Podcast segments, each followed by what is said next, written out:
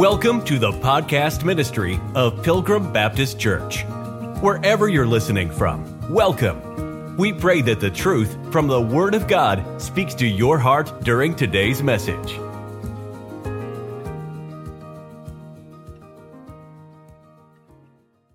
Let's talk about the church a bit more this morning. How how do we have unity? I think I mentioned that at the end of last week's message. And the New Testament church, from what I can tell, and I'm sure from what you can tell in the book of Acts, is built through evangelism. You're not going to have a growing church if you don't have evangelism. You might grow in numbers, you might grow an organization, but you wouldn't be building, you wouldn't be growing a church. It's done through evangelism. Uh, after that, then it is, it continues to grow spiritually through discipleship. That happens through a variety of different ways. Right now, we're being discipled through the Word of God. Um, that could play out children being discipled through the Word of God. That could play out in individuals in the body getting together and discipling one another. That plays out in many different ways. Evangelism, discipleship, uh, fellowship. We get together and there isn't any other agenda except we just love each other and we want to be together. There's nothing uh, else uh, to that. And you could say that when we go out and evangelize, that's, you know, we are fellowshipping. Um, but we've got evangelism, we've got discipleship, we've got fellowship.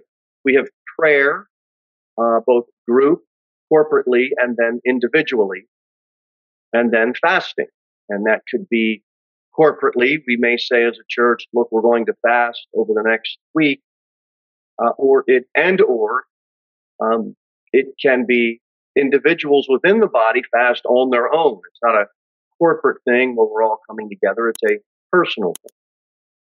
Those are really the the, the primary function of what should be happening in a New Testament church.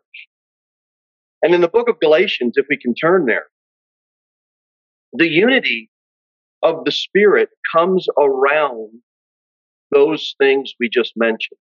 People say, I want unity. Well, what is the unity around? So let's get some help on that. Galatians chapter number one, notice that the Bible says Paul, an apostle not of men, neither by man, but by Jesus Christ and God the Father who raised him from the dead. And to all the brethren which are with me unto the churches of Galatia. Galatians chapter, the, the book of Galatians starts off with the, with the declaration that the entire body, the entire church is held accountable. And I say that because our church has to get that that concept. Look at verse number six. It says, I marvel that ye are so soon removed from him that called you into the grace of Christ unto another gospel. Now, I'm speculating here, but I'm going to gather that there were probably some in that Galatian church individually that weren't removed. There were probably some that got it. But when Galatians starts off, the entire church is grouped in and held accountable as one unit together. Uh, look at verse number 10. It says, For I do now persuade man or God, or do I seek to play, please men? For if I yet pleased men, I should not be, watch it, the servant of Christ. Paul is trying to get the church to understand, the Holy Spirit's inspiration, that the entire body is accountable. And he closes in verse 10 by saying very simply, it's not about pleasing men. I'm not about pleasing men. Our church shouldn't be about pleasing men. It should be, it should be about serving. All of us have a place to serve. I don't know where I can serve or where I should serve. What do I do? Pray about it. Fast about it. Talk to a brother and sister in Christ about it. Talk to the preacher about it. But try to find a place to serve. Serving brings about unity around Christ. We're ultimately serving Him. Ephesians chapter uh, number four. Let's go there. Ephesians chapter four.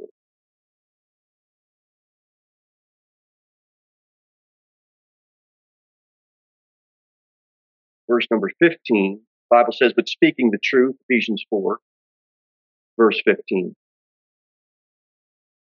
The truth in love, speaking the truth in love, may grow up into him in all things, which is the head, even Christ. Yet one head, from whom the whole body, jo- uh, fitly joined together and compacted by that which every joint supplieth, according to the effectual working and the measure of every part, making increase of the body unto the edifying of itself in love. What is being edified? The body. Who's the head? Jesus Christ. All of us, are we members of the body of Christ? We only live and function in unity based upon one principle. We are connected to the head. A body doesn't live if, it doesn't have a head if there isn't a connection to the head, Jesus Christ, then it's going to, you're going to have a body that's going to die. If we are attached to the head properly, then the body is naturally drawn closer together. You can apply that to a physical body as well as a spiritual body. Why are churches dying? Spiritually. Death doesn't always mean small in number. It could, but it's not always that way. There are a lot of buildings that are filled with a lot of people that are, the building is spiritually dead. So it's not always death is associated with numbers, but is there, is there spiritual growth? There is only spiritual growth if we are connected we get that principle, Jesus Christ as the head. What does that mean? It means I'm not the man of God and I'm not the little man of God. It means I am a sheep just like you are a sheep. I don't take the place of Christ. No teacher behind this pulpit takes the place of Christ. No pastor takes the place of Jesus Christ. I don't force.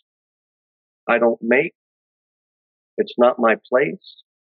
And Christ is a perfect gentleman. He doesn't make anybody do it. My job as a preacher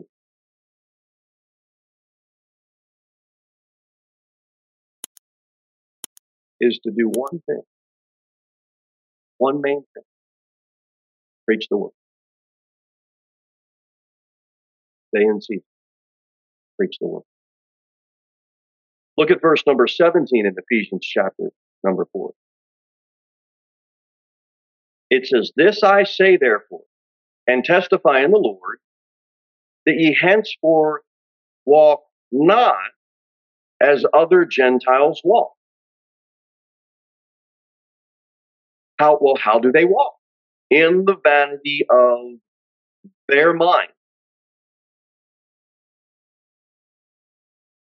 You know what this verse is talking about? The I'm more spiritual than you mentality. But my family's more spiritual than you. The, well, if I can't have my way, then nobody's having their way mentality. A spirit of competition always breeds vanity. A spirit of competition has to have someone on first place that gets the preeminence which by default, that spirit, that attitude, that thinking, by default takes Christ away as the head, takes Christ away as the preeminent. Now we know doctrinally that can't happen. He is the head, he has the preeminence. The gates of hell will not prevail against his church. But us as people, we need to get a hold of this so that our hearts aren't drawn away into the vanity of our own mind. Go back to Zechariah. I want to look at chapter 13. Zechariah. Zechariah chapter number 13. And let's go down to verse number 7. Zechariah chapter 13, verse number 7. It says, Awake, O sword, against my shepherd and against the man that is my fellow, saith the Lord of hosts. Um, this is the Lord's, the man that is my fellow. We have the Lord's divine nature and we have the Lord's human nature. Uh, he says, uh, okay, so we have the Lord of hosts, we get that, and he says, that is my fellow. Who's that? That's his equal. Who's his equal? Jesus Christ. That's what it's pointing to my fellow, my equal. You have a you have the Lord's divine nature and human nature seen in this verse, and it sets the stage now for the rest of the verse for his third character, which says, "Smite the shepherd." Christ is the shepherd. He watches, he provides, he guides. His divine nature, his human nature, his character is shown as a shepherd. Bible says, well, who's your shepherd? God's your shepherd. The Lord is my shepherd. That is Psalm 23, right? I shall not want. You don't want me. I am not the good shepherd. You don't want any pastor. You don't want any Sunday school teacher. You don't want any man to be your shepherd. The Lord is your shepherd. Hebrews 13 is called the great shepherd of the sheep. And guess what? It's not through my blood. It's not through any pastor's blood. It's through his blood, Hebrews 13, that the everlasting covenant is established. Through his blood.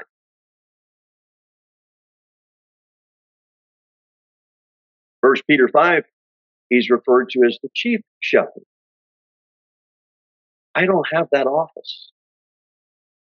Been taken. No pastor or preacher has that office. It's been taken. It's the Lord. The Lord. Zechariah 13, a great prophetic verse. Uh, the sheep shall be scattered. In John chapter 10, uh, why don't we turn there?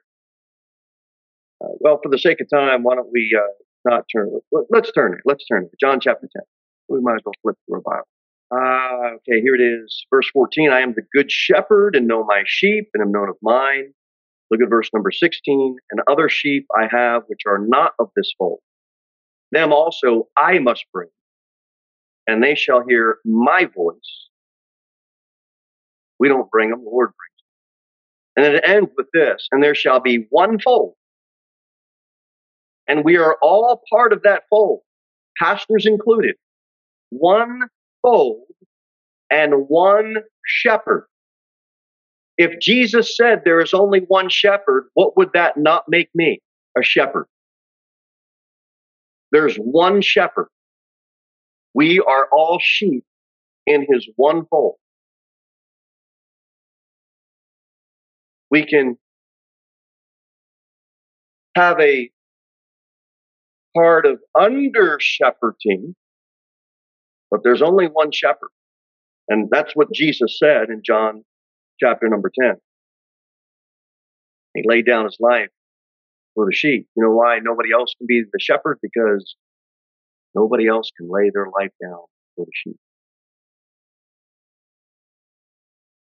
Isaiah 40, there's a prophetic verse that says, He shall feed his flock like a shepherd, and he shall gather the lambs with his arm and carry them in his bosom. That's the Lord. Christ is God's shepherd, and we should commit our lives to him, and we should commit to be being fed by him and his word.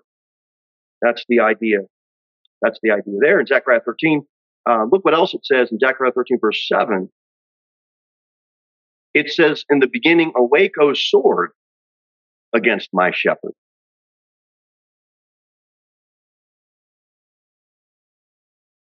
Now, when you think of a, a sword, don't you think of the uh, whoever is the leader has the sword as a form of authority, where the guilty are now slain by it if you're guilty. Not our Lord. He's the head, He's the authority, He's going to rule as king. Yet,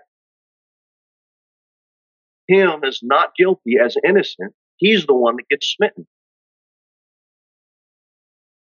That's a servant's heart. Isaiah 53, it pleased the Lord to bruise him. Why? He was innocent. because we were all guilty.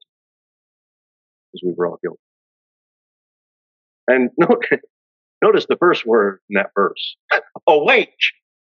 I'm telling you, that sword sleeping, we want to keep it asleep. You do not want God's sword awaking on you. So you know who you, you know who it came awake on? His son. And when he comes back, he's going to judge. Oh, that sword's going to come awake. Aren't you glad it pleased the Lord to bruise him so that his sword didn't come awake on you? Hallelujah. Beautiful passage of scripture. But also, it says here in verse number seven of Zechariah 13, uh, in the middle, smite the shepherd and the sheep shall be. You have a dispersion of the flock when the leader is taken away.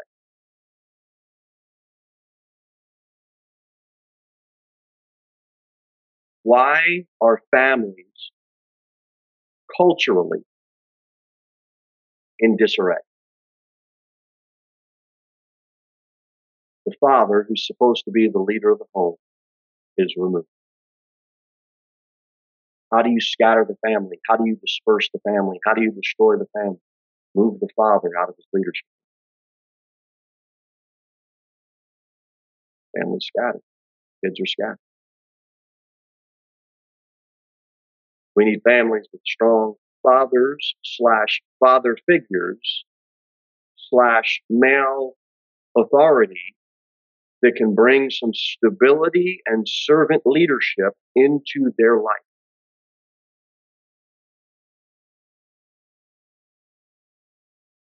That's what the spirit of adoption is all about. I'm talking about physical adoption now, uh, here down on the earth. That's a father that says, you know what? I'm going to step up because a kid needs somebody to step up. He needs strong leadership. In Zechariah 13, that was a prophetic fulfillment. Go to Matthew 26. Let's look at it. Matthew 26.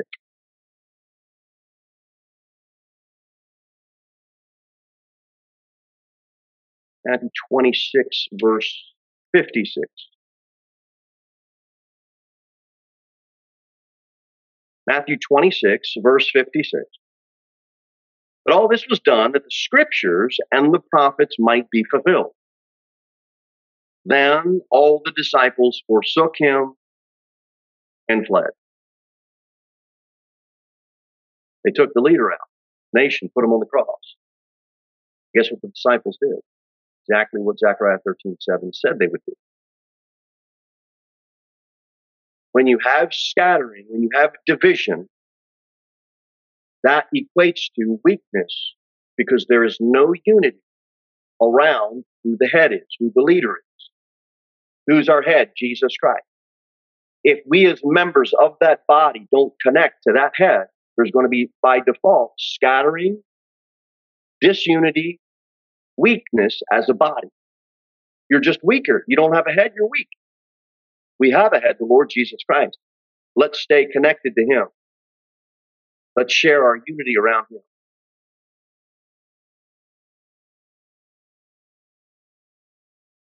I think I mentioned this last week. We notice through the years of um, been in business a long time, over 25 years. And we've noticed that in bigger groups, people show up and, and this is great. There's a buzz here. There's people here. There's a sense of happiness. There's a sense of, hey, this is working. There's a sense of, man, oh, I get to see my friends. There's a lot of emotions that run with that. Smaller groups, for some reason, that same punch isn't there. I remember starting business. I was 23 years old and nobody was there. nobody. And finally, you know, there was a, a shopping center, a big shopping uh, grocery store in the shopping center where we were running. And, and you know, I, I'm working from, you know, eight in the morning till four at night. By 4.30, I get to the academy, the little storefront I'm renting. And I'm there till nine o'clock. And I did that, I did those hours for a year before we had enough students where, okay, I could afford to get rid of the day job. so I'm sitting there after working a long day and there's nobody showing up. Finally, finally, out of the grocery store, somebody, a mom came, she's got two kids and she's got a grocery, uh, shopping cart full of grocery bags. I'm 23. I'm excited. Oh, someone's gonna. She pulls in. Kids are fussing. Groceries are all over the place. And she says, um, can we use the bathroom? and that's all it was. So I said, sure, yeah, sure. Just go ahead right, right across the, right across the floor there. Bathrooms in the back. And she took her kid, couldn't get her kid there quick enough, peed all over the floor and running down his leg on So we cleaned it up and man. And you just, Lord, you're going to send somebody and you patiently wait, go through the motions. Lord starts sending. And when he does, the spirit starts changing. People start connecting. And the spirit of that thing. Unity is so important. Because we don't want to start placing each other in, a, in antagonistic ways. And in small groups, that's easy. That's easy to happen. Assumptions, jealousies, envyings, excuses start to run rampant.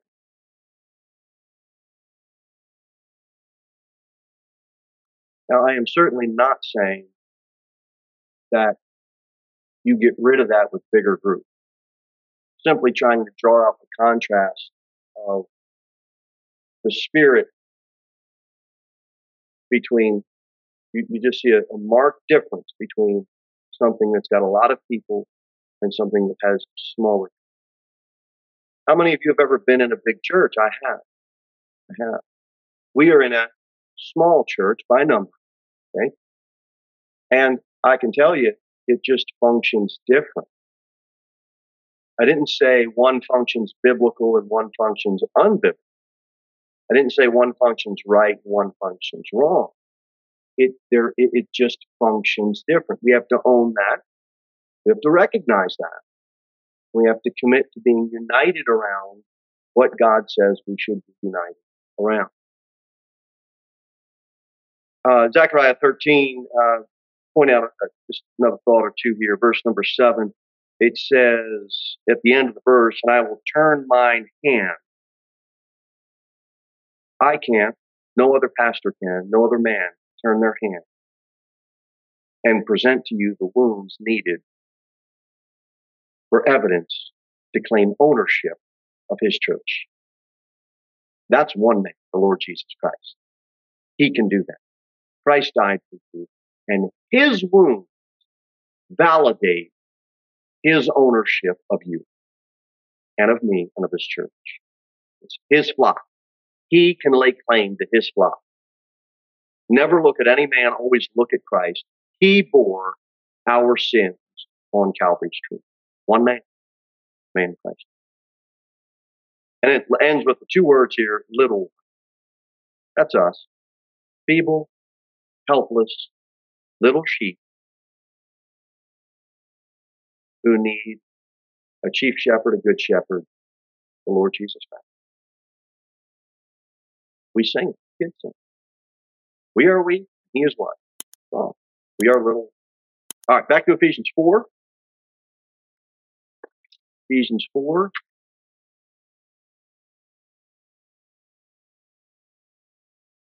Verse number 12, Bible says, uh, for the perfecting of the saints, for the work of the ministry, for the edifying of what? The body of Christ. The, the flock is referred as a united body. Look at verse 16. We talked about from the whole body fitly joined together and compacted. Again, it's that body. Uh, go to verse number 7. Verse number 7 in Ephesians 4. Bible says, But unto every one of us, the body, is given grace, praise the Lord, according to the measure of the gift of Christ. If you are part of the body, which if you are saved, you are, you can't biblically tell me or argue with any brother or sister in Christ. You couldn't scripturally argue and say that you don't have any gifts. You'd be calling God a liar. You have a gift or gifts. Wherefore he saith, when he ascended up on high, he led captivity captive and gave gifts unto men. I can only be called a pastor only based upon the spiritual gift that was given me by the Lord. That is the only claim I could make. There is no office to be voted into if you don't have the gift. It doesn't matter how many uh, people you convince. It is not from anyone except the Lord. And guess what? You may have the gift of teaching, the gift of pastoring, man. But all of us have. All of us have a gift. It's, it doesn't matter what local men say or the council of men, what they say. If somebody doesn't have a gift from God, it's going to be for naught. Find what gift you have or gifts that you have from the Lord and commit to using them to serve Him who is your head. It is all about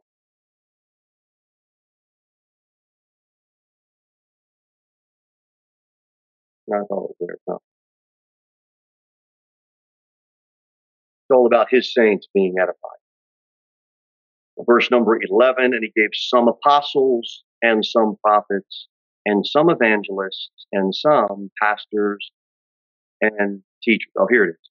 For the perfecting of the saints, for the work of the ministry, for the edifying of the body of Christ, which is why you hear me pray a lot. Lord, I pray that your saints would be edified. I pray that your saints were edified. Because it's about his flock, his saints, his word. It's all about him.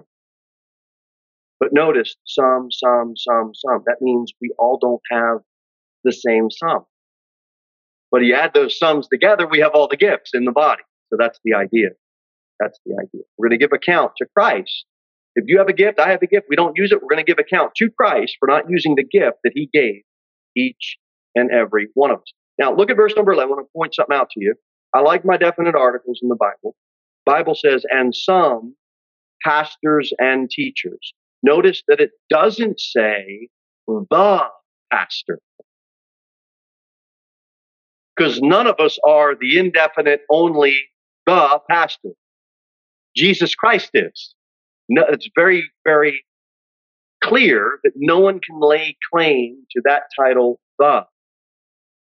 I am one among many. You may be one among many who exercise that gift within Christ's body. I have received the gift. You have received the gift. I have no interest in a title. I'm asking you to have no interest in a title. I'm thankful I have a gift from the Lord. And with the Lord helping me, and with the Lord helping you, we should exercise that gift to serve Him not from any other motivation or demotivation, except we want to serve our Savior. Acts 20.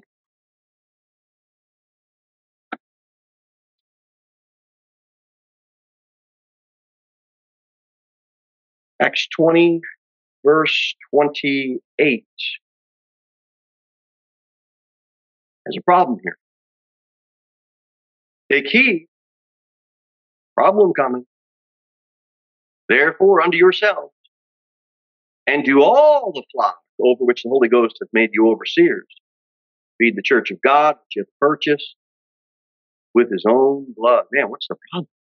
What's the taking heed? Verse 29, for I know this, that after my departing shall grievous wolves enter in among you, not sparing the flock. When pastors or teachers want people to follow them, not Christ, that's going to come to pass every time. Christ is all. And in them. Look at verse 30. Also of yourselves, men arise, speaking perverse things to draw away disciples after them. When men do that, God calls them perverse. And we are to watch for that danger within, and we are to watch from that danger without coming within. Colossians 1:18 says, "And he is the head, that's Jesus Christ, of the body, the church, who is the beginning, the firstborn from the dead, that in all things he might have the preeminence." If we truly are a church of the living God, if we truly are functioning as the pillar and ground of truth, we all know the answer to this doctrine. Christ will have the preeminence to be head. Matthew 18, I'll finish with this. For where two or three are gathered together in my name, there I am in the midst of them. We need to commit as a church, a local body, Pilgrim Baptist. We are go- only, only and ever going to gather together in one name, the name of Jesus Christ. A lot of people gather together. They got a lot of things they're gathering around. But as a church, we only gather together around one name, the Lord Jesus Thank you for listening to the podcast ministry of Pilgrim Baptist Church. We look forward to seeing you in the next episode. In the meantime, you can sign up for our email newsletter at www.pilgrimbaptist.church.